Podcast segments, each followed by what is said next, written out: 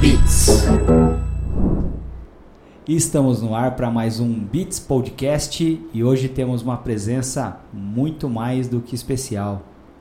Estamos aqui com ela, a Catinha, da Chai Desenvolvimento Humano. Kátia Nascimento, né, Catinha? Exatamente, né? Mas se você falar Catinha, é como eu sou mais conhecida, desde quando eu nasci, eu acho, né?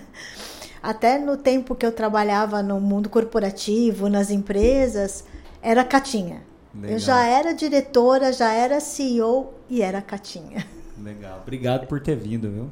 Muito obrigado pela sua presença.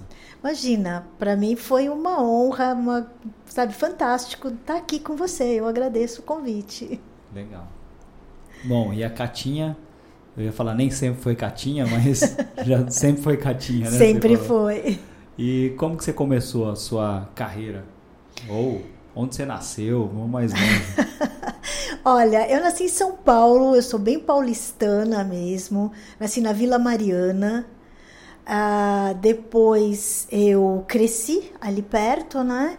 Comecei a minha carreira profissional em banco e sempre quis trabalhar com publicidade. Legal. Mas na época tinha que pagar a faculdade. Né? Aham. Aí eu comecei a trabalhar em banco mesmo, no Bradesco, matriz. E depois dali terminei a faculdade e fui para a área de publicidade. Onde a maioria das pessoas me chamou de louca, como faz? Eu trabalhava meio período do lado de casa e fui trabalhar numa agência de publicidade do outro lado da cidade, ganhando metade. E o Legal. dia inteiro. Mas era o que eu queria. Falei, se eu não entrar na área agora. Eu entrei muito cedo na faculdade com 17 anos, né? Se eu não entrar na área agora com 21 anos, eu não vou entrar nunca mais. Verdade, né? Vai ficando longe, né? Vai ficando longe, você vai esquecendo, né? Perdendo os contatos que você fez. E aí fui para a área de publicidade, trabalhei em agência, trabalhei em revista, trabalhei em jornal, trabalhei em TV, trabalhei em rádio. Caramba. né? legal. E, e aí vi que meu negócio é lidar com pessoas. Tá? É Até trabalhar. chegar na Chai. Até chegar na Chai. Então tudo foi um aprendizado. Tudo foi um grande aprendizado. Tudo foi me preparando né, para chegar na Chai, desenvolvimento humano que lida com pessoas com lado emocional mesmo, né? Bacana. E na, quando você foi trabalhar na agência, que que que você foi fazer na agência? Que cargo que era? Comecei como secretária da secretária, né? Aham. Mas na área de atendimento. Ah, bacana. tá? E depois passei para a área de mídia. E como chamava a agência? Todas que eu trabalhei. Pode, Pode ser só algumas, Pode né? ser. Eu passei por algumas agências, né? Então eu comecei numa agência muito pequena, tá? Que se chamava, ah, nossa, esqueci o nome dela, que ah, cuidava da- de varejo, tá? Aham. Na época. Muito folheto fazia. Muito folheto, muita coisa, era aquela coisa diária, sabe, de preço e tal. E depois trabalhei em algumas grandes. Trabalhei na época na Ogilvy, passei pela Macan, passei pela Yang. E aí fui para a área de veículo, Caramba. Ogilvy, Macan Yang. e Yang. E qual que era a diferença de cada uma? Sim, Ogilvy, Macan e Yang. É... Nenhuma. Nenhuma? Pô, achei que na, na Ogilvy tinha o espírito do David Ogilvy pairando pelo escritório.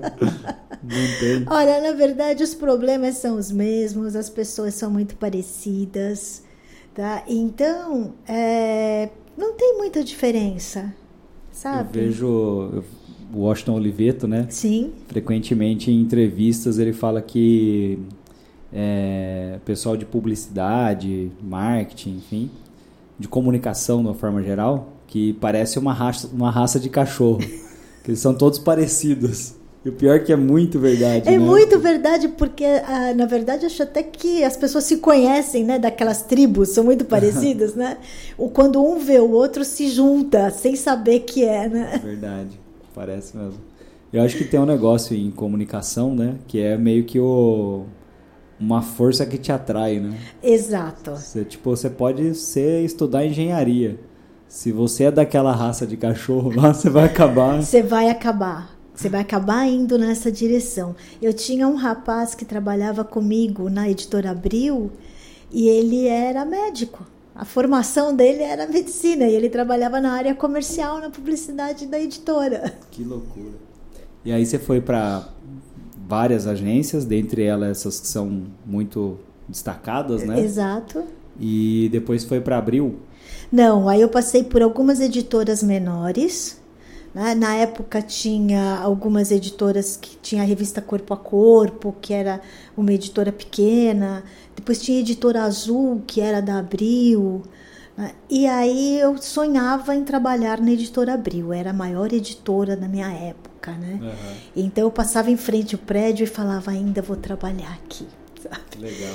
E olhava. E fui trabalhar numa agência pequena que na época estava lançando uma revista de internet. E era internet business, né? É, e aí eu falava assim, tá, eu gostei da área da tecnologia, de internet, e tirei férias. Quando eu voltei, saiu no meio em mensagem que a editora Abril ia lançar uma revista sobre internet. E aí eu olhei para o meu parceiro e falei assim, eu vou trabalhar aqui. Aí ele assim, você é louca? Sabe, a gente está em agosto, a revista vai ser lançada em outubro, já está todo mundo contratado. Falava, ah, mas não preciso trabalhar no número um, né? E aí, aquelas coisas de universo conspira, né? tocou meu celular, um rapaz falando, Kátia, aqui é o Eduardo Leite, eu queria te conhecer. Eu falei, conhecer? Cantada assim por telefone? Nunca vi, é. né? Aí ele deu risada, falou que ele era da editora Abril, estava formando a equipe e foi perguntar no mercado se alguém conhecia pessoas que trabalhavam com publicidade e internet, que na Caramba. época não tinha. E quando eu falo universo conspira, ele foi exatamente nas agências que eu atendia e nos clientes que eu atendia. Que legal. Todo mundo foi falando, Catinha, Catinha. É, Catinha. olha, tem a Catinha, tem a Catinha. Uhum. E aí ele resolveu me ligar, né? E fui trabalhar lá. Que legal. Trabalhei 10 anos na editora Abril. Foi muito bom. Cara, a editora Abril era um, sei lá, um símbolo de sucesso no Brasil, né? Era. É, infelizmente veio a internet, enfim, Era. todos os problemas depois e ela meio que deixou de existir, né? Completamente, né? Eu acho que na administração dela, né, o que eles tinham de mais valor era o conteúdo. Uhum. E o mercado mudou, né? Não era mais impresso. Uhum. Mas acho que eles não acreditavam que podia acabar, sabe? Uhum. E aí acabou no que está agora, né? Com uma redução enorme, uma empresa super pequena em relação ao que já foi, uhum. na, na, representatividade aí do mundo de comunicação, né? Legal. Eu lembro que eu fiz uma reunião uma vez na Abril, num prédio, que aí você conseguia ver lá o, o Tietê, Falei, caramba, acho que eu tô fazendo sucesso. acho que eu cheguei lá. acho que chegou, né? É, eu trabalhei no prédio que era na Marginal Pinheiros. Ah, sei. Né? E mais tinha a gráfica, tinha o prédio da Marginal Tietê, né? E tinha ainda um outro prédio que ficava numa travessa na Berrine. Legal. Ah, acho que o nosso foi a gráfica mesmo, que era na Tietê, né? Isso, exatamente. Que era um cliente que ia rodar uma revista lá.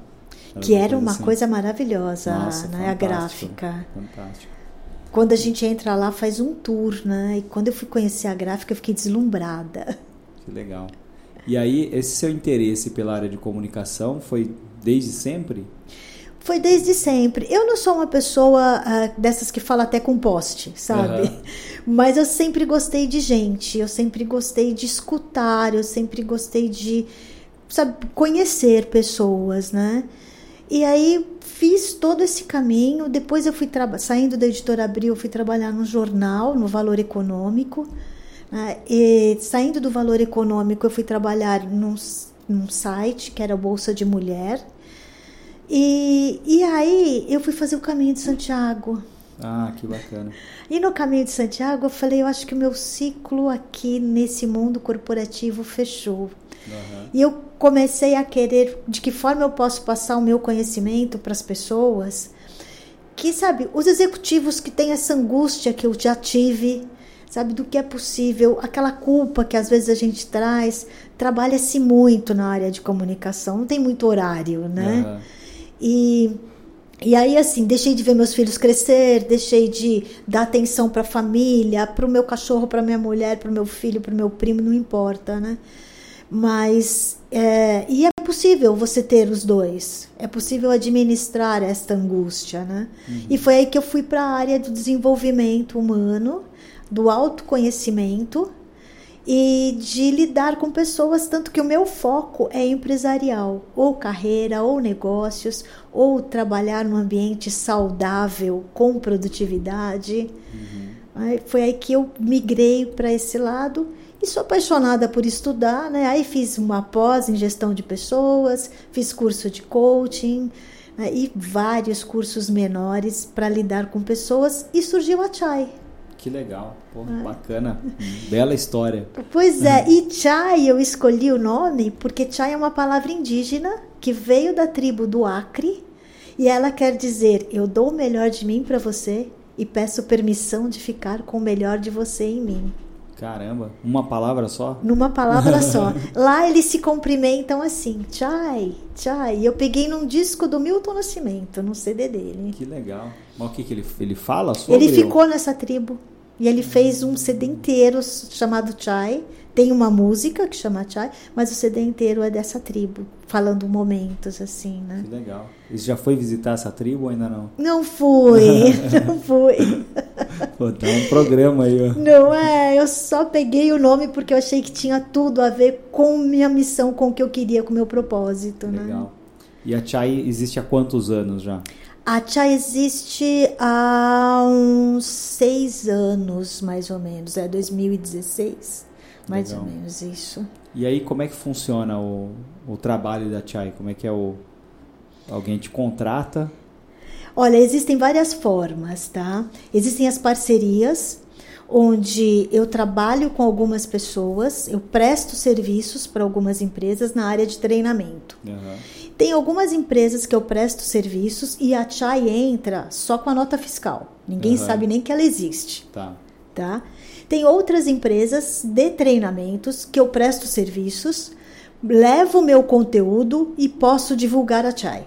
Entendi. Legal. Tá? E tem a Chai independente, com os clientes dela, com os processos dela, de palestras, treinamentos, coaching, consultoria, mentoria. Né? Então, tem essas vertentes. Se manter numa empresa no Brasil na área de soft skills não é tão fácil. Uhum, legal. Então, é, tem palestra, tem coach, coach, treinamento. Tem, aí tem workshops menores, workshops. exatamente. Legal. E aí o foco são empresas. O foco são empresas ou executivos, tá? Que queiram mudar de carreira, fazer, é, crescer a fazer essa transição, alguma coisa assim, que eu fiz a minha transição de carreira muito devagar para que a coisa fosse mais sólida, né? Entendi. Então, um exemplo, né? A gente tem aqui um problema de comunicação interna. Aí já tentamos aproximar as partes, trabalhamos o RH e o problema não foi resolvido.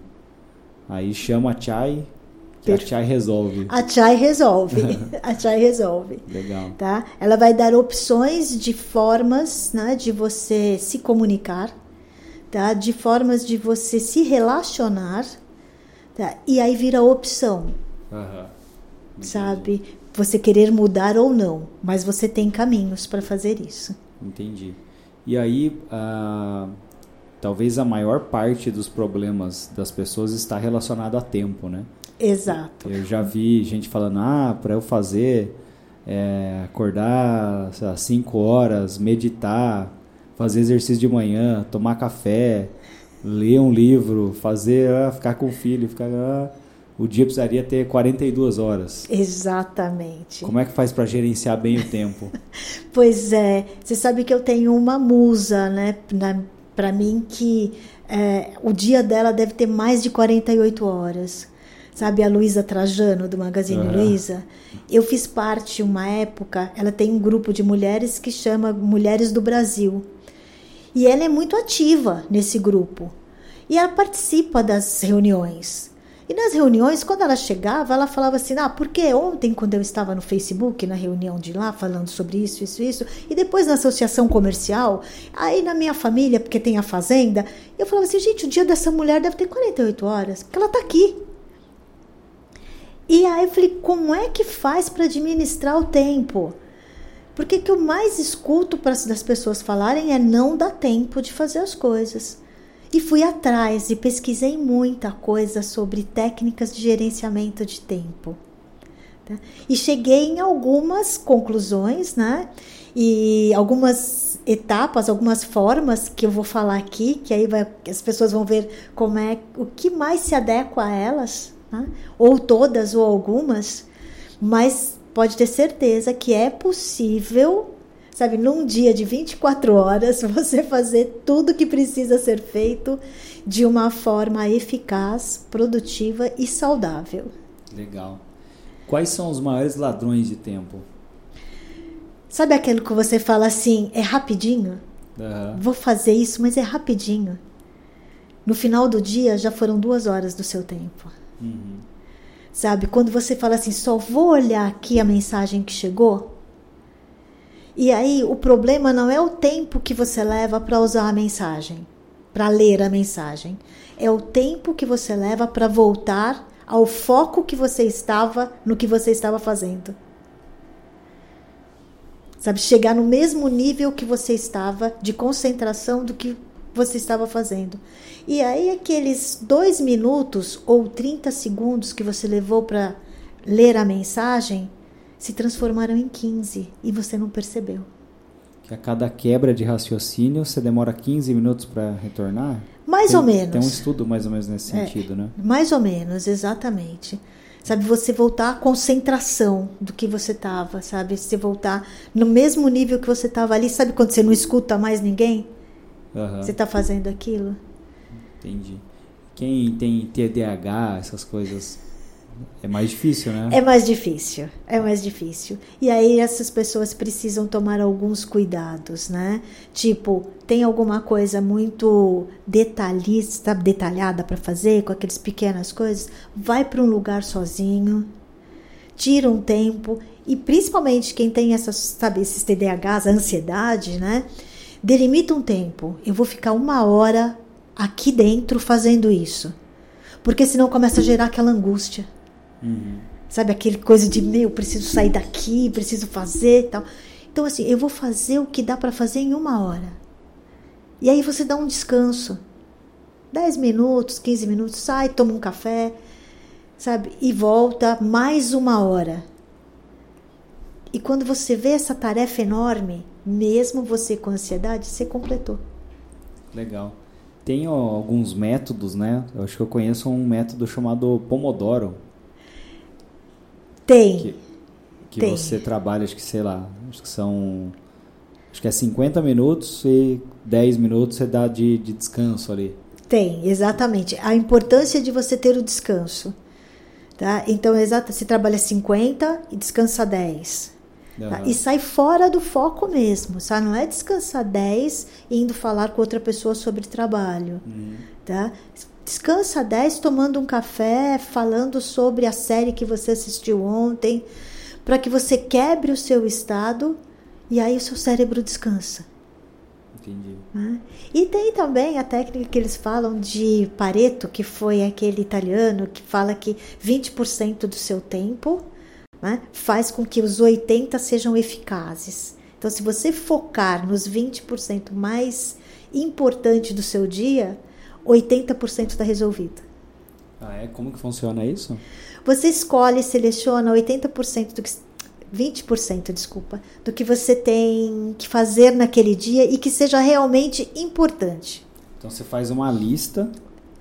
O Cada grande lista... segredo, Adriano, você falou agora. O grande segredo é fazer a lista. Tirar tá. daqui e pôr no papel. Tá. Porque enquanto tá aqui na cabeça, você não se compromete, porque você se engana. E quando você põe no papel, é como se você estivesse se comprometendo com uma pessoa, comigo. Tá? Hoje eu vou fazer isto, isto, isto, isto, isto. Então, primeiro passo é fazer a lista, planejar. O que você tem para o mês, para a semana, para o dia. E aí, voltando ao Pareto, tá? Hoje eu tenho isso para fazer, listei. Seleciona 20% de tudo que você tem que fazer. Com certeza esses 20% vão resolver os outros 80 que você tem que fazer. Ou vão abrir caminhos para que você faça ele mais fácil. Entendi. Agora, listar em qualquer técnica que você procure é Primordial. primordial. Não tem uma que fuja passo. disso, tá? Aonde você quiser, seja no celular, seja no computador, tá? Seja num caderno. Eu faço. Como que eu faço, né? Eu faço a lista. Aí da lista eu pego as principais atividades. Falo, isso e isso aqui é. Tipo, tem que resolver hoje. Não tem Sim. jeito. Coisas que, óbvio, não dá pra passar pra outras pessoas. E aí eu foco em resolver aquilo e determinado tempo. Falar, acho que em tanto tempo eu termino isso aqui. Se eu terminar antes, aí eu pego uma tarefa menor e encaixo nesse. Perfeito. Você falou duas coisas aí que são primordiais.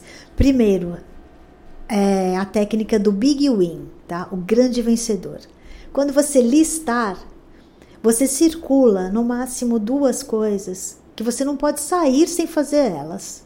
Não pode ir embora, porque se eu não vou sair de manhã, não vou levantar da cadeira. Essas são as, aquelas que, independente de ser chata, de, sabe, tem que ser feita. Tá? Então, essa é uma técnica que chama Big Win. Tá? A, ó, a técnica dos 20% é outra. Tá? E aí existe o que você também falou, que dificuldade que as pessoas têm de delegar. Porque você se sobrecarrega. E como eu falei que as pessoas mentem para si mesmo, você arruma justificativas para não delegar. Né? E quais são os sintomas que está na hora de você delegar? Quando você tem o seu computador cheio de notas, sabe? Lembrando. Lembretes, seja com post-it ou seja com sinais dele mesmo. Sabe? Ou, né, quando você vai fazer a sua listagem das tarefas do dia e só tem prioridade. Aham. Então tá na hora de você começar a delegar. É. Tem aquela, né, que é um- uma filosofia. Ou você consegue fazer, ou você consegue contratar alguém para fazer. Exatamente. Aí, ó, quando você tem uma empresa pequena, né? Você é uma empresa pequena, você começou a trabalhar, vendeu, você tem que entregar. Aí, geralmente, é você que tem que entregar. Quando a sua empresa começa a crescer, você já tem que vender a ponto de conseguir delegar, né? Contratar Sim. alguém para fazer determinadas tarefas das quais você não consegue. É, eu vi assim, quando a gente começou, né? Tinha-se muito estudo é, de grandes empresas. Ah, você tem que departamentar isso e aquilo. Só que ninguém ensinava para você gerir uma pequena empresa. Tinha alguns conteúdos Sebrae, algumas coisas Sim. assim. Só que o modelo de startup, que é todo mundo faz tudo, você não divide por, por departamento, você divide por grupo de tarefas. Perfeito. Que aí é o modelo lá do startup lean, sabe? O startup Sim. enxuta. E aí, é, sem... A gente não tinha muito essa percepção, mas no início a gente fez isso. Até enquanto a empresa começou a crescer mais tal, e a gente conseguiu ter departamentos e contratar pessoas que eram mais adequadas ali, tinham mais tinham habilidades de acordo com aquelas tarefas. Perfeito. Então acho que o embrião ninguém ensinava, né? Pois é, isso é uma grande dor hoje das empresas que estão crescendo, tá? E é uma das coisas que eu faço dentro da Chai. Porque você chega num estágio da empresa que você não é mais pequeno, que está sozinho, mas também não é grande a ponto de ter um faturamento que possa contratar pessoas, um para administrativo, outro para comercial, sabe, outro para produção. Quer dizer, então você não tem esse dinheiro ainda, Aham. mas você ao mesmo tempo não tem, não consegue fazer tudo sozinho. né? E aí o seu faturamento fica um gráfico né, é, de picos, né? Vendi, produzi. Vendi uhum. de novo, produzi. É verdade. E geralmente vende, se não conseguir entregar, perde o cliente e volta a estaca zero. Volta a estaca zero, né? Volte 10 casas. Volte 10 casas, exatamente. Então não é aquilo, né? É, vendi, não entreguei. Eu venho para cá, cá, eu não venho para onde eu estava, é. né? Eu venho para cá. Então você vende, para você entregar com qualidade, você tem que parar de vender. Uhum. E aí você parou de vender, você entregou, recebeu e começa do zero de novo. É. Provavelmente, no, no, em seus clientes, nesse perfil de cliente, geralmente tem uma reclamação da pessoa falar assim: ah, mas é, ninguém consegue fazer como eu faço. Exato. Existe essa reclamação? Muito comum, muito. Isso é uma grande justificativa para as pessoas não delegarem. Tá? E para justificar isso, sabe, que de que ninguém vai fazer, ela ensina para alguém que não tem a habilidade. Uhum. Para falar assim, tá vendo? Sou eu tá mesmo que tenho que fazer. né? E o que ela não entende é que delegar é diferente de delargar. E se a pessoa não fez como você gostaria, no padrão de qualidade que você queria, não foi ela, foi você que não passou. Brifa melhor, né? Exatamente. Exatamente. Eu tenho um amigo que trabalha também com consultoria e ele tem uma frase que eu acho fantástica, que é muito comum quando a gente chega na empresa e a pessoa fala assim: Eu já falei dez vezes e ele não faz como eu quero. Aí ele fala: Você já experimentou falar dez vezes em japonês a mesma coisa para alguém que não entende japonês? É. Ela não vai entender. Então existem formas, mas aí isso é um outro podcast de comunicação para que você faça com que a pessoa entenda o que você falou do jeito que você queria que ela entendesse. Tem aquela máxima em comunicação, né? Comunicação não é o que se diz, sim o que o outro entende. Né? Exato, e nem sempre o que você diz é o que o outro entendeu, né? Uhum. Então, é, essa coisa de delegar é muito delicado, porque às vezes a pessoa tem apego, sabe, no que ela faz, e aí ela não quer passar porque ela gosta de fazer. Uhum. Eu tive um cliente que tinha na época, ele formou oito empresas, mas a primeira empresa dele era de telemarketing. E ele adorava isso. Sabe, pegar com aquele foninho, ligar para as pessoas ou é, falar com as pessoas, independente delas ligarem ou você ligar para ela, era o que ele mais gostava. Só que ele cresceu, ele era empreendedor. Podia ter feito um podcast, né? Não é? pois é, né? Acho que na época não tinha. E aí ele, sabe, cresceu, não dava mais para ficar lá no telemarketing. Uhum. Mesmo com oito empresas, ele tirava o período da manhã da segunda-feira para sentar lá na mesinha junto com as garotas e fazer o telemarketing. Que ele legal. falava que era a terapia dele. então, ele delegou, ele cresceu e isso acabou virando para ele uma terapia mesmo, uhum. né? Mas não necessário. Então, você pode, sabe, delegar para crescer e o que você não quer abrir mão, arruma um tempinho para isso seja uma hora por dia, por mês, por semana, alguma coisa, né? Mas passar por outro, esse desapego é uma grande dificuldade de delegar. Ah. Outra é não tenho tempo. Se eu parar para ensinar, é mais rápido eu fazer. Ah, isso é, é um clássico também, né? Mas até eu ensinar, mais rápido eu fazer. Uhum. Né? Você contou a história do, do seu cliente do telemarketing a, a Cristal, que é a patroa, a digníssima, é. frequentemente ela reclama que eu acordo de muito bom humor. ela fala, pô, não conheço ninguém, acorda cantando, ouvindo pagode. tipo, esse tipo de gente não existe, não dá para confiar. Aí eu falei, cara, vou ser triste por quê? Eu Sim. Comecei a trabalhar com 13 anos com, na área de comunicação, na área telefônica. Olha! E eu tive, assim, a, a felicidade de encontrar o que eu gostava de fazer cedo. Então, e hoje eu vivo disso, eu vivo com um monte de gente que eu gosto.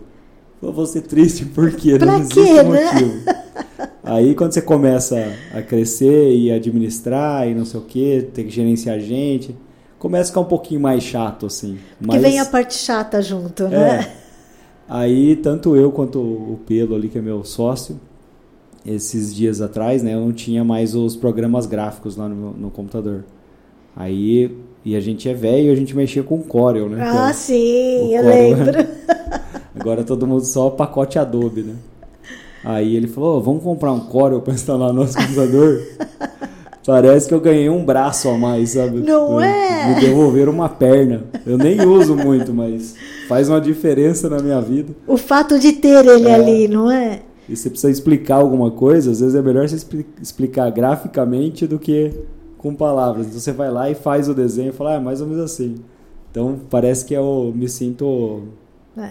o cara do telemarketing Ah, lá. que perfeito. eu tenho que fazer umas artes de vez em quando. Não é pra matar saudade, É, sabe? Pra matar saudade mesmo, né? Então tem essa parte do desapego que dificulta as pessoas de delegarem. aham. É porque não tem jeito. Se você tinha 10 clientes, você fazia uma coisa dentro da empresa. Quando você passou a ter 100, não dá para fazer tudo que você fazia quando tinha 10. Por mais que você gostasse.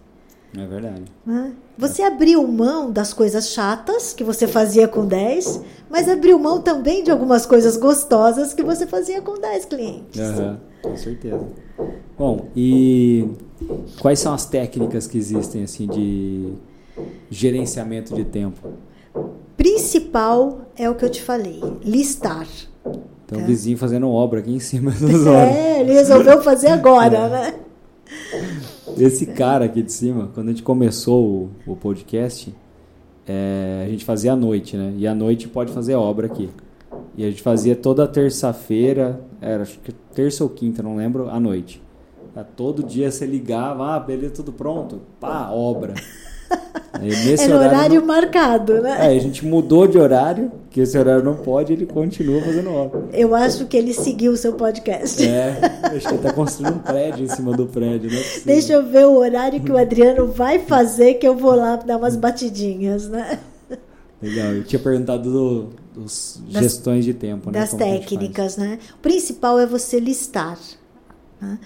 É, delegar, aprender a delegar mesmo e não mentir para você, sabe? Então, com- falar para a pessoa o que você quer que ela faça, escolher a pessoa certa.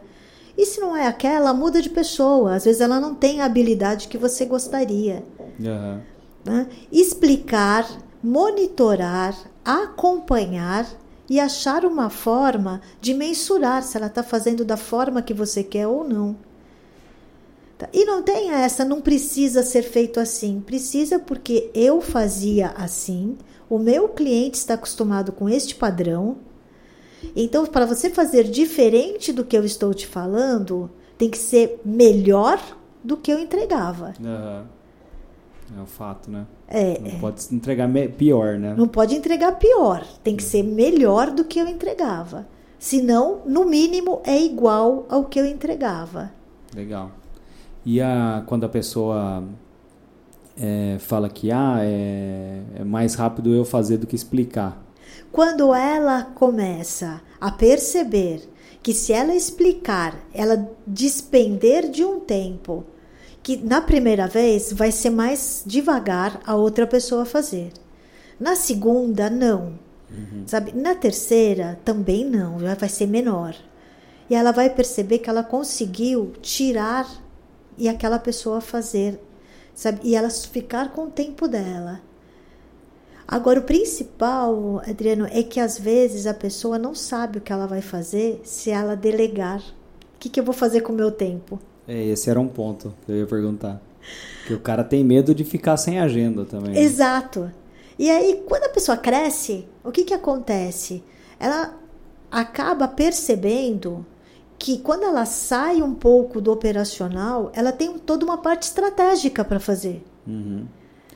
Que geralmente ela ainda não sabe fazer essa parte estratégica. Porque eu acho que é cultural, sabe? A gente achar que se você não tiver fazendo, mexendo, sabe, produzindo, você não está trabalhando. Uhum. Porque se eu estiver na minha sala pensando quais os clientes que eu vou prospectar, como eu vou fazer aquele treinamento, eu não estou fazendo nada.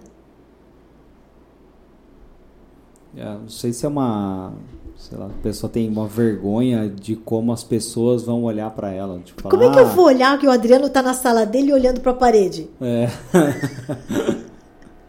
E como é que o Adriano vai se sentir as pessoas olhando ele na sala dele, olhando para a parede?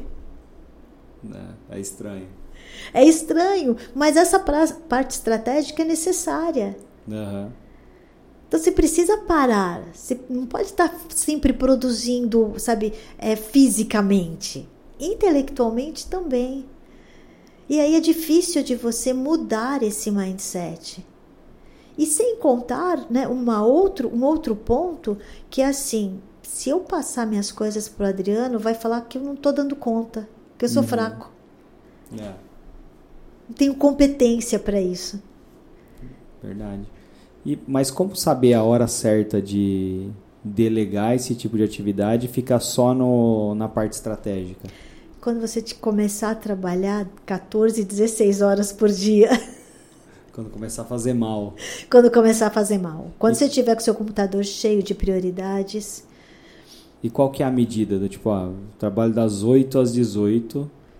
é, tenho aqui X demandas estratégicas, X demandas operacionais. Existe alguma medida assim ou é feeling? é feeling e é individual. Aham. É individual, é de cada um. Porque tem gente que produz mais intelectualmente é fora do horário comercial. aham. E aí você precisa mudar. Se você produz mais fora do horário comercial, talvez você precise usar o seu horário comercial para ter uma vida pessoal. Se eu consigo ser mais criativo, sabe? Se eu consigo analisar mais mercado à noite, talvez eu faça ginástica de manhã. Sabe? Às 9 horas da manhã e não às 8 horas da noite. E como faz para identificar isso? Tem Autoconhecimento. Autoconhecimento. Autoconhecimento. Então não é todo mundo que precisa acordar às 5 horas da manhã, ler o livro, ir pra academia. Não, o Clube das rezar. Cinco, que tá na É. moda, né? O Clube das Cinco. Não, não é. Não é. O milagre da manhã, né? O milagre da manhã, sabe? Não, não é. Não é. Tem pessoas que não. Eu tenho uma amiga que ela montou uma empresa, uma filial, né? Ela foi responsável aqui no Brasil e a matriz era na Índia. Então, o que que acontecia? Na hora que eles queriam fazer a reunião, era sete horas da noite, aqui no Brasil. E aí ela falou, gente, não dá, porque eu vou ter que pagar hora extra para todos. ah, As pessoas estão ficando sem vida. Aham. E aí o que ela fez? Mudou o horário da empresa no Brasil. Então de manhã levava uma criança na escola, ela, sabe, ia correndo em Ibirapuera. Era... Bom, eles entravam uma hora da tarde e trabalhavam às 8 horas até a noite. E a galera, tudo bem? Teve gente que não se adequou. E aí. E aí saiu, né? Mas é aquilo, é a necessidade né, da empresa. Né? E tem gente que produz mais. Esta ah, fase do home office, muitas pessoas se descobriram. Sabe, que produz mais à noite, que produz mais de madrugada, que produz mais. Porque começou o foco era a produtividade, né? Era a entrega. E Aham. não que horas que você entrega. Legal. E você acha que eh, essa tendência do home office veio para ficar? É, 100% não. Eu acho que o híbrido ainda é ah, o grande, sabe, a grande saída. Uhum. Tá? Eu particularmente tenho como crença, tá, que o equilíbrio é o resultado, é a melhor coisa em qualquer área da vida. Aham. Então, eu acho que 100% home office, como foi na época da pandemia forte mesmo, poucas empresas voltariam. E Aham. 100% voltar presencial também. É. Eu acho um pouco estranho a criação de cultura. Que eu tenho um, um amigo até que trabalhou aqui como redator e ele foi trabalhar na Sunset, que é a DM9, que Sei. é a antiga DM9. E ele tinha, o sonho dele era trabalhar na DM9. Ele é fã lá do, do Nizam e tudo Sim. mais, e queria, porque queria, conseguiu, chegou, atingiu lá o objetivo profissional dele, que era ser redator no, nessa agência. E ele falei, e aí, como é que é? Ele falou, cara, não sei, trabalho de casa. então, tipo, viver aquela experiência que ele queria ter, Sim. que era com aquela galera daquele. De estar ali, né, no café, de estar ali na, na recepção, na sala, né? Então não tem, não tem esse contato, né? É, Isso que é estranho, não é? isso é estranho, é tipo, estranho. você tá, trabalha lá com, com o Zé. Mas, pô, aí o Zé, como é que é? É gente boa? Não sei. Não o Zé sei. entra na sala, faz a reunião, não sei nem que time que o Zé torce. Perdeu esse sai. contato, né, Adriano? Por isso que eu acho que é, o equilíbrio aí, sabe, o híbrido é a grande alternativa. O meu irmão trabalha na Heineken. E aí ele falou que ele trabalha home office e toda quinta-feira tem um happy hour na Heineken. então eles supriram essa Tá vendo só? essa necessidade, né, do, do social ali, né? Sim. Você trabalhar e fazer social. Então, Mas eu acho que precisa ter, precisa. E tem muita coisa assim, né, que eu acho que se perdeu com essa coisa do home office, porque muita coisa você aprende vendo o outro Aham. fazer. Sabe, o estagiário via a forma que o Adriano lidava com aquela situação, como ele conversava com o cliente, ele escutava os outros trabalhando, Aham. fazendo. E com o home office perdeu. é. Como é que ele vai aprender a ter exemplos? Eu acho que tarefas que exigem muito mais atenção é excelente, assim, você tá em casa. Sim. Depende da casa. Depende da casa, né? exato. Agora, brainstorm, sabe, outros tipos de tarefa que te- teve gente já em brainstorm que ele pegou meia palavra que uma pessoa falou e dessa meia palavra nasceu um- uma ideia. Pois é. Isso eu acho que não você tá, tá ali com poucos sentidos ali trabalhando, né? É. Pre- Presencial são todos os sentidos. Sim, exatamente. E, e tem aquela coisa informal também, né? Quando você tá aqui, todo mundo ali trabalhando, fazendo. Aí você sai para tomar um café, alguém vai junto e comenta de um restaurante novo, de um filme que assistiu. Ah. E disso. Então, eu acho que isso perdeu. né? Por mais que você fala, não, a gente tem um grupo para falar besteira. Ninguém fala, né? Ninguém tem intimidade, né? É, acaba- Tem brincar com as pessoas, né? É, eu talvez esteja ficando velho, mas eu acho estranho. Eu gosto de eu ter contato com gente. Na pandemia mesmo, nossa, pra eu ficar em casa foi um, um- uma tortura, assim. Eu imagino. Não conseguia ficar em casa. Eu, tanto que eu, veio eu, o João e o Júnior, eh, que é do comercial, e cada um sentava numa ponta, Mas tinha que sair, É. né? Tinha que, que ver gente. ter uma rotina, né? Tem uma rotina. É. Eu descobri isso. Eu produzo mais. No começo eu tinha um comecei com um escritório em casa. Mas eu preciso me arrumar, sabe, para trabalhar, para Aham. produzir. Eu preciso ter um lugar para ir. Dá pra ficar fazendo reunião de pijama, né? Não, não, eu não fazia parte daquelas pessoas que estavam, sabe, com roupa só da cintura para cima, né? Da cintura para baixo estava de havaiana. É estranho. É, eu não faço parte dessas pessoas. Até não. um negócio que eu reparei na, na moda, né? É, pouca gente hoje no mundo corporativo usa camisa. É verdade. Até o banco, tem um amigo que trabalha no banco e ele veio aqui esses dias de camiseta do banco. Falei, caramba, o banco tá deixando usar camiseta? Tá, tipo, liberaram. Muito tradicional. O banco eu acho que é o segmento mais tradicional que É. a gente tem, né? Eu acho que começaram a olhar mais pra, pra parte confortável, sabe? Da pessoa Sim. se vestir de forma confortável. Não se vestir de acordo com determinada aparência, né? Exatamente. Isso que você falou é muito verdade, Adriano. A, a pandemia serviu para as empresas ou os empresários olharem para um outro lado, sabe? A parte do conforto tem necessidade de você estar de salto o dia inteiro para a mulher, sabe?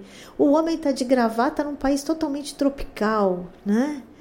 Então, assim, a gravata ainda era um de menos, porque quando tinha que usar o terno ainda, Nossa. coitados.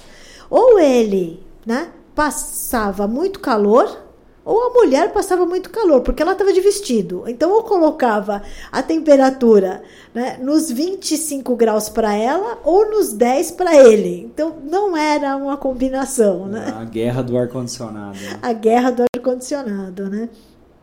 E olhar para essas tendências comportamentais, né? Para os soft skills mesmo. Então, as empresas começaram a olhar mais sabe, para essa coisa da comunicação, do tempo, da liderança. Sabe? Mudou a forma como lidar com isso. As premissas de liderança continuam as mesmas, uhum. mas a forma de lidar com elas mudaram. O tempo. Então você não precisava tá, abrir a sua câmera às 9 horas da manhã, ficar lá sentado em frente, sabe, até 6 da tarde, porque era o horário de trabalho. Ah, então mudou um pouco. Tem hoje em dia existem alguns softwares de gestão de tempo de equipe, né? Sim. Então a gente aqui tem um, a gente desenvolveu um software nosso para essa gestão de, de tarefas há muito tempo atrás, num período que não existia, se existia a gente não conhecia. Então a gente começou a fazer tudo no primeiro no papel, depois a gente começou a fazer tudo em arquivos e deixava dentro do servidor. Depois que a gente entendeu que aquele modelo funcionava, aí a gente desenvolveu um software. E aí, depois de um determinado. Não estou falando que foi a gente que inventou isso, né? A gente inventou o nosso porque a gente não achou nada na época para comprar, assim, nenhum SaaS, nada. Tá.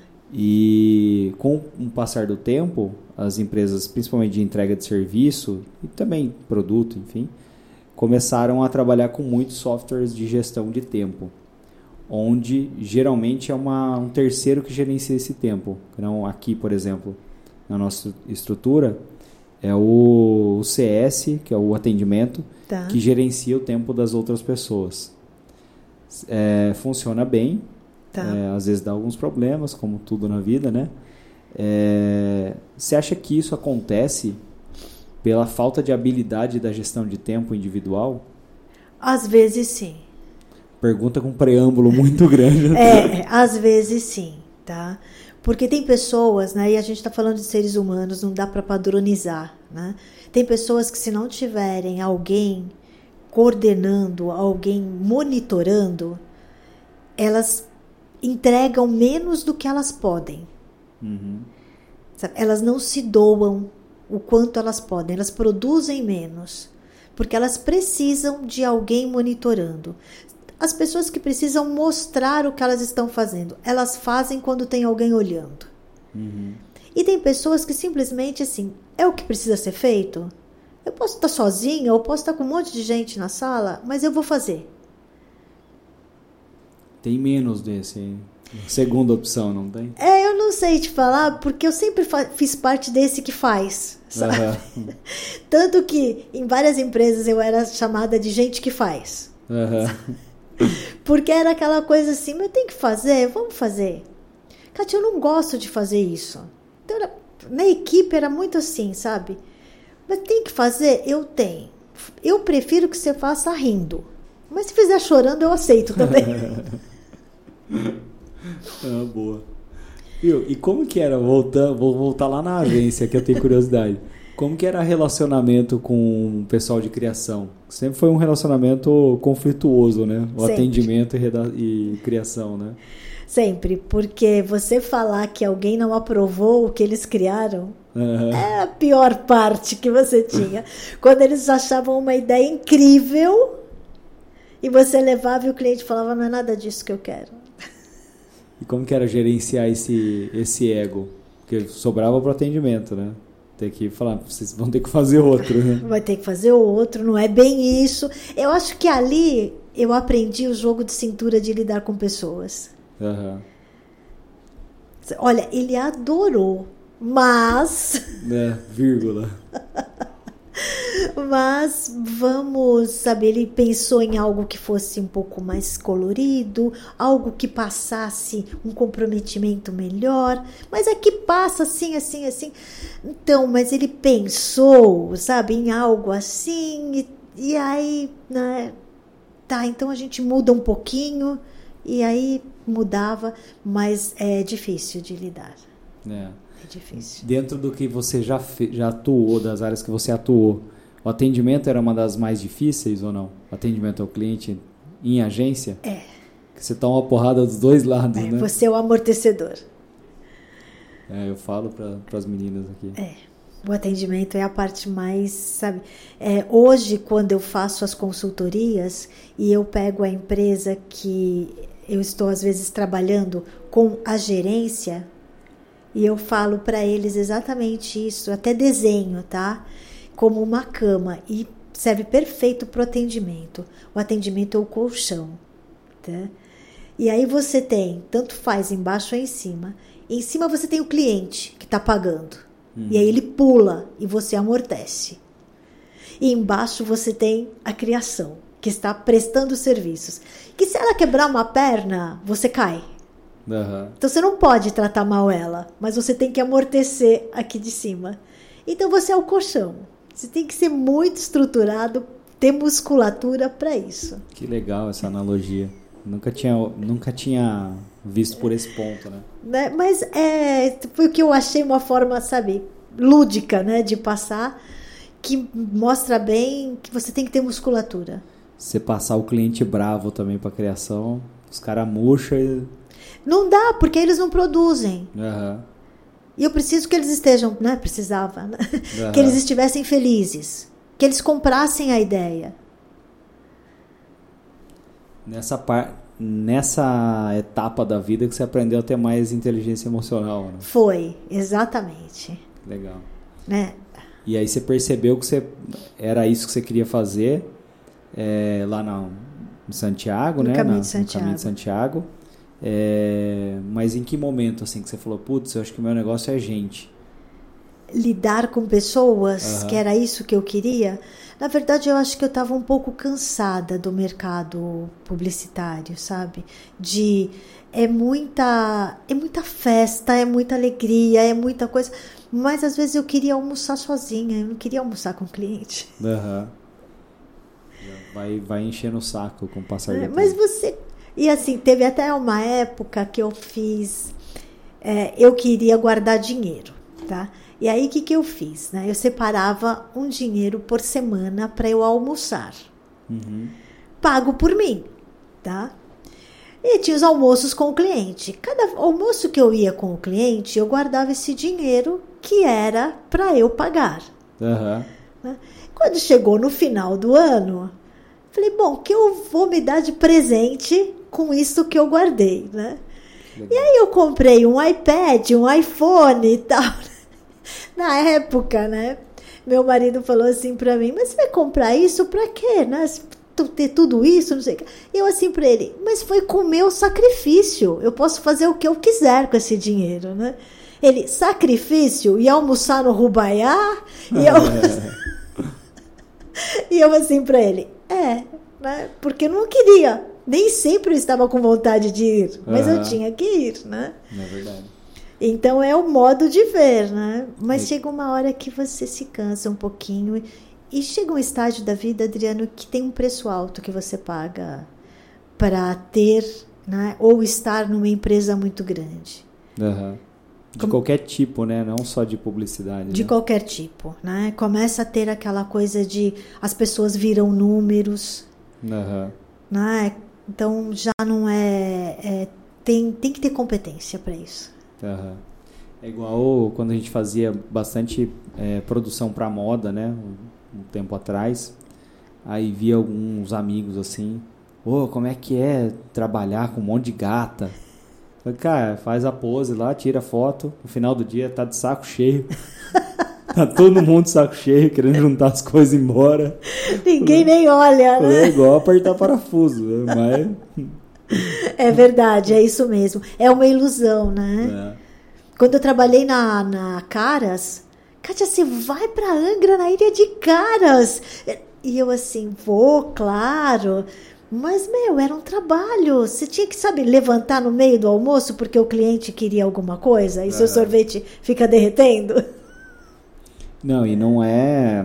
E às vezes nem pro cara que tá, tipo, a estrela.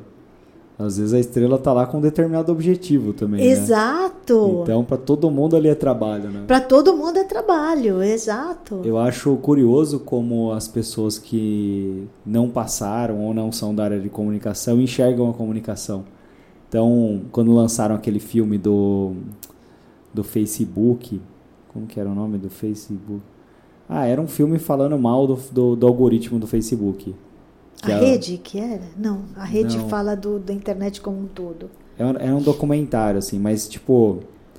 Ah, o documentário todo era, ah, não sei o que tal. Então eles viciam você na, na ferramenta para você ficar mais exposto é, a anúncio.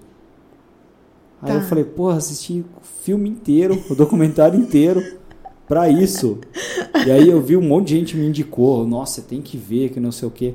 Aí você vai ver tal, tipo, era um que não é, enfim, ninguém era da área de comunicação. Sim.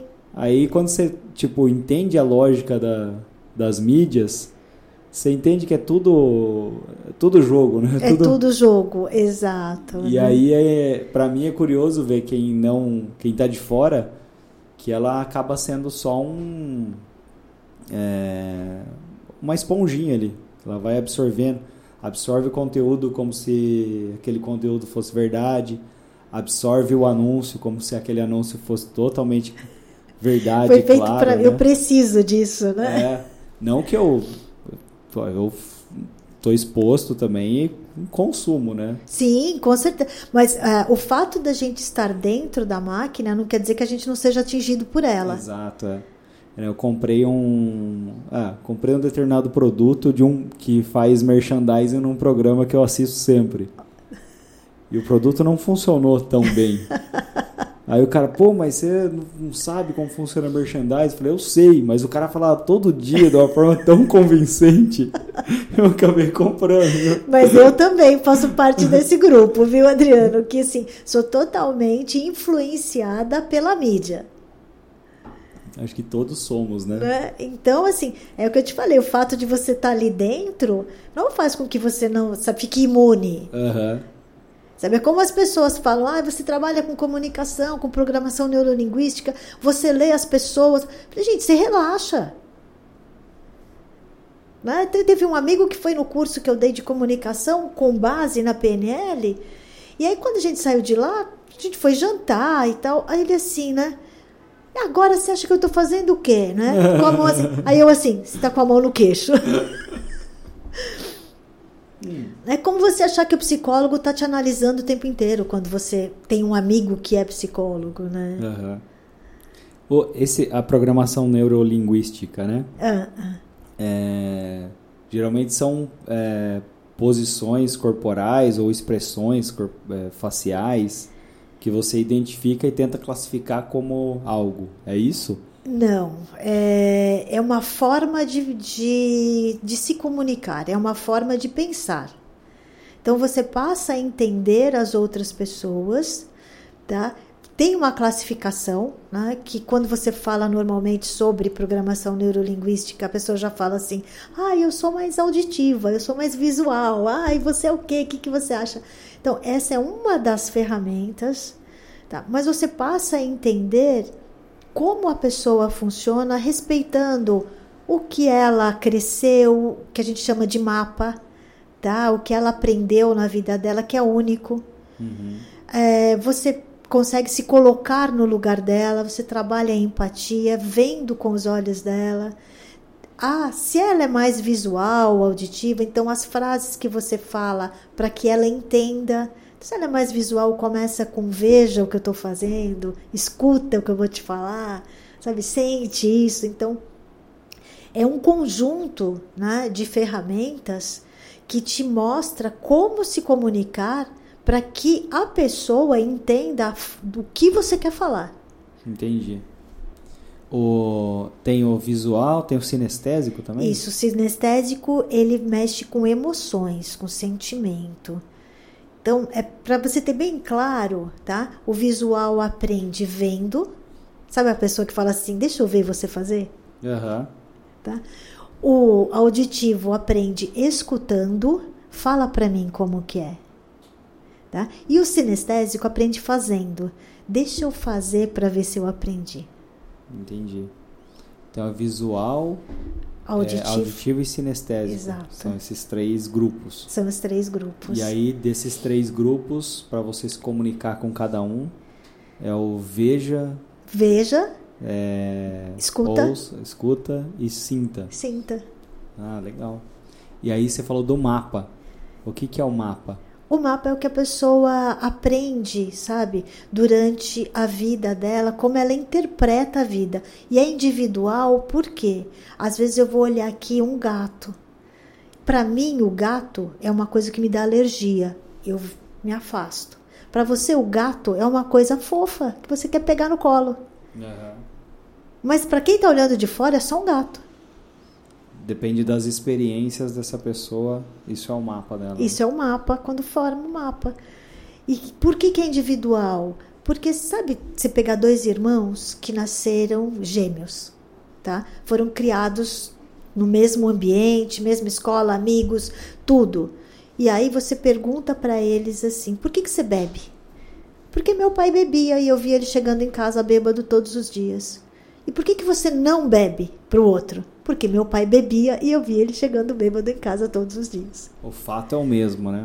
A forma como você lida com o fato é. E vem com a pessoa. Você concorda que os dois tiveram os mesmos estímulos? Aham. A educação, o lugar. as- Não é que um foi criado separado ou não. Então, por isso que o mapa é individual. Que legal. E por que que quando você fala para a pessoa que eu falo que assim, para você, quando você vai delegar alguma coisa, quando é produto, é fácil de você colocar o padrão de qualidade. Quando é serviço, é mais difícil. Porque você pode falar assim: você precisa tratar o cliente com educação. E a pessoa foi criada de uma forma bruta, muito direta. E ela vai tratar o cliente de uma forma bruta, muito direta. Com a educação que ela teve. né? Foi a educação, o mapa. Aham. Então você tem que ser claro. Tá? É tipo, ah, me dá um copo d'água. O cara fala assim, toma sua água aí. Exato. Água você pediu aí. A água que você pediu. Né? Aí você fala, não, pergunta pra ele, você quer gelada? Quer meio a meio? Né? Como é que Fala você. assim, pô, mas tá quente a água. Fala, ah, você não pediu gelada? Você não falou nada, não é? E pra Aham. ele, ele tá sendo educado. Aham. E o que você esperava da educação é que ele fosse um pouco mais simpático. Né? Então tem que ser muito claro. Quando você lida com serviços, você tem que ser muito claro e tem que saber bem o que você quer. Então você acha que a condição da. é, sua condição psicológica, digamos assim, depende do contexto do ambiente que você foi criado. Depende. Você Depende. tem um pai que é impa, um pai, uma mãe, sei o quê, O que é ambiente que empático, você vive, geralmente as pessoas vão se comportar de acordo com aquilo. de acordo com aquilo. Porque quando você cresce no ambiente, você quer fazer parte do grupo. Ou você é o oposto. Né? Eu não quero participar. Então você é o oposto do grupo. Aham. Tá? Você acha que Mas muita gente se coloca como oposto para ganhar destaque? É de cada um. É de cada um. Aí a gente não tem como padronizar. Uma das coisas da PNL são os filtros que a gente usa na comunicação. E um deles é generalização. Sabe quando você fala todo italiano fala demais? Aí você fala todo italiano é muita gente. Você É. conhece todos eles? Os brasileiros não têm educação. Isso. Aí eu falo, só se for você. Fale, por, fale É. por você, né? Me inclua fora dessa. Exato. né? Então, quando você generaliza, não dá para generalizar. Tá? Então, tem uma outra ferramenta da PNL, que são os filtros, que tem generalização, distorção. Quando a pessoa fala alguma coisa e você distorce para o que você quer. E a eliminação, quando ela fala uma coisa grande e você escuta só o que você quer. Só um pedacinho. Ouvido seletivo. Ouvido seletivo. e realmente ela não escutou. Você fala, mas eu falei. Fala, Aham. não, não falou. Caramba. E a distorção é quando alguém fala e você coloca no seu contexto. Você interpreta da forma que você quer. Você fala assim, ah, tal, verde é bonito. Aí a pessoa fala assim, ah, a pessoa falou que a cor preferida dela é verde. Exato. A a Adriana é palmeirense, adora verde. Palmeirense. Legal. Às vezes não, mas nessa aí você acertou. né? Ai, tá vendo? Olha, eu fui criado, meu pai era palmeirense, né? Aham. E eu descobri que eu não tenho roupa verde. Não tem? Não tenho. Eu tenho pouca também. Eu uso mais preto, cinza. É preto e cinza. Olha, Você né? olha no, no armário assim. Às vezes eu tento comprar uma roupa de cor diferente. Ah, azul marinho também. sim, ah, Eu tento comprar uma roupa de cor diferente. Ela vai ficando no cantinho. sim, não vai, né? Usou uma vez e tá lá, né? É estranho. Tem alguma, alguma relação, assim, preferência de cor? Não sei, eu nunca estudei essa, essa coisa das cores, tá? Aham. De cromoterapia, tá? É, eu nunca estudei, não. Tem pessoas que são bem fechadas nisso, né? Tem aquela coisa de põe uma luz azul que traz tranquilidade. É, até tem um rapaz que trabalha comigo no S1 que ele mexe com lâmpadas, né? E aí ele falou que não põe uma lâmpada branca que dá mais ah, deixa as pessoas mais ativas, a amarela deixa elas mais tranquilas, mais assim. Eu, ah, é mesmo, né?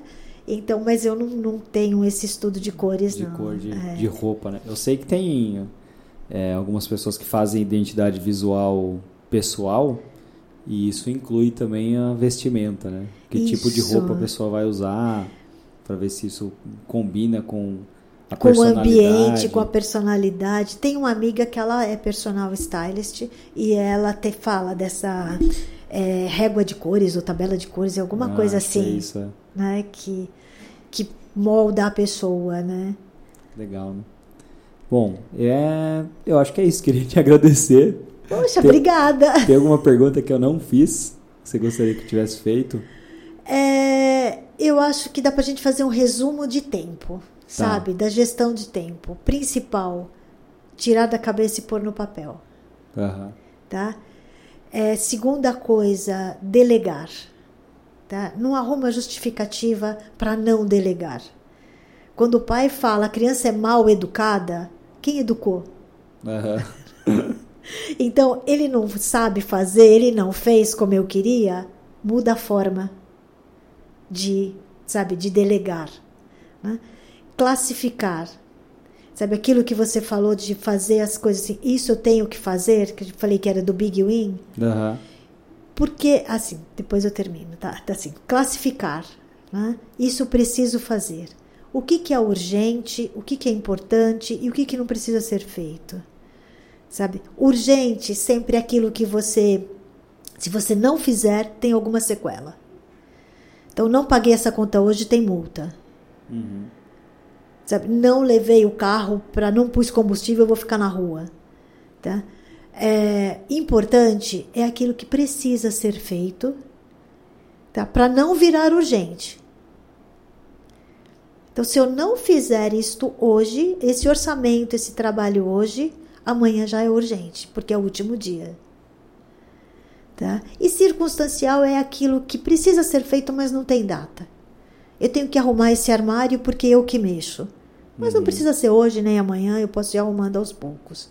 Então, classificar o tempo sabe, é importantíssimo. Que aí, fazendo no mínimo isso, você depois me fala se você teve mais tempo durante o dia ou não. Legal. Então é uma matriz para classificação de tempo Exato. entre importante, Urgente. urgente e circunstancial. Exato. Tem algum lugar que a pessoa consiga encontrar um material desse assim? Ou, Tem. Tipo um material rico? Tem. Que eu poderia colocar na descrição do vídeo, talvez, para quem assistiu até o final, né? Tem. E aí, se tiver no, no seu site ou em algum canal seu, para a pessoa ir até lá e conseguir.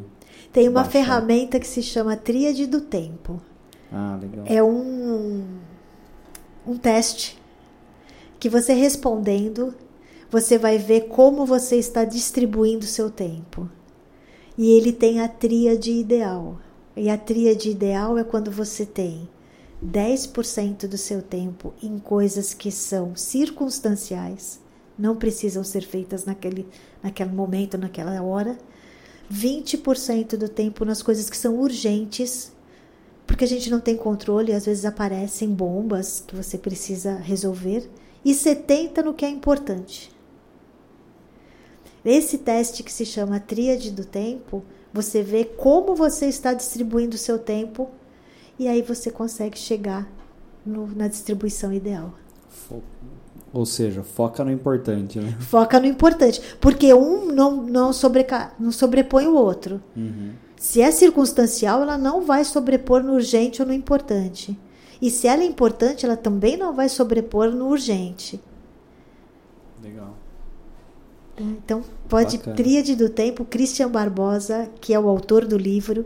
Aí Ele- coloca isso no Google e va- vai encontrar uma matriz para baixar. Vai, vai Legal. encontrar. E se entrar no meu site também tem, chaitreinamentos.com.br. Bacana. Quer deixar as redes sociais também para o pessoal seguir? No Instagram é arroba chaitxai, tá? 2014. Legal. E o site chaitxai. Treinamentos, tudo junto, ponto Ponto com br, ponto br. Legal. Eu vou deixar as minhas redes sociais e o da Bits também para quem ainda não segue. É, da Bits você vai encontrar como no Instagram como arroba Bits Digital, no Facebook também, na LinkedIn também e aqui no YouTube como Bits Podcast e tem também o canal Bits Digital. Ah, as minhas redes sociais, segue no meu Instagram que é arroba Adriano Klump. O Klump é K-L-U, M de Maria, P de Pato, P de Pato. Muito obrigado e até a próxima. Tchau, Tchau. obrigada. Beats.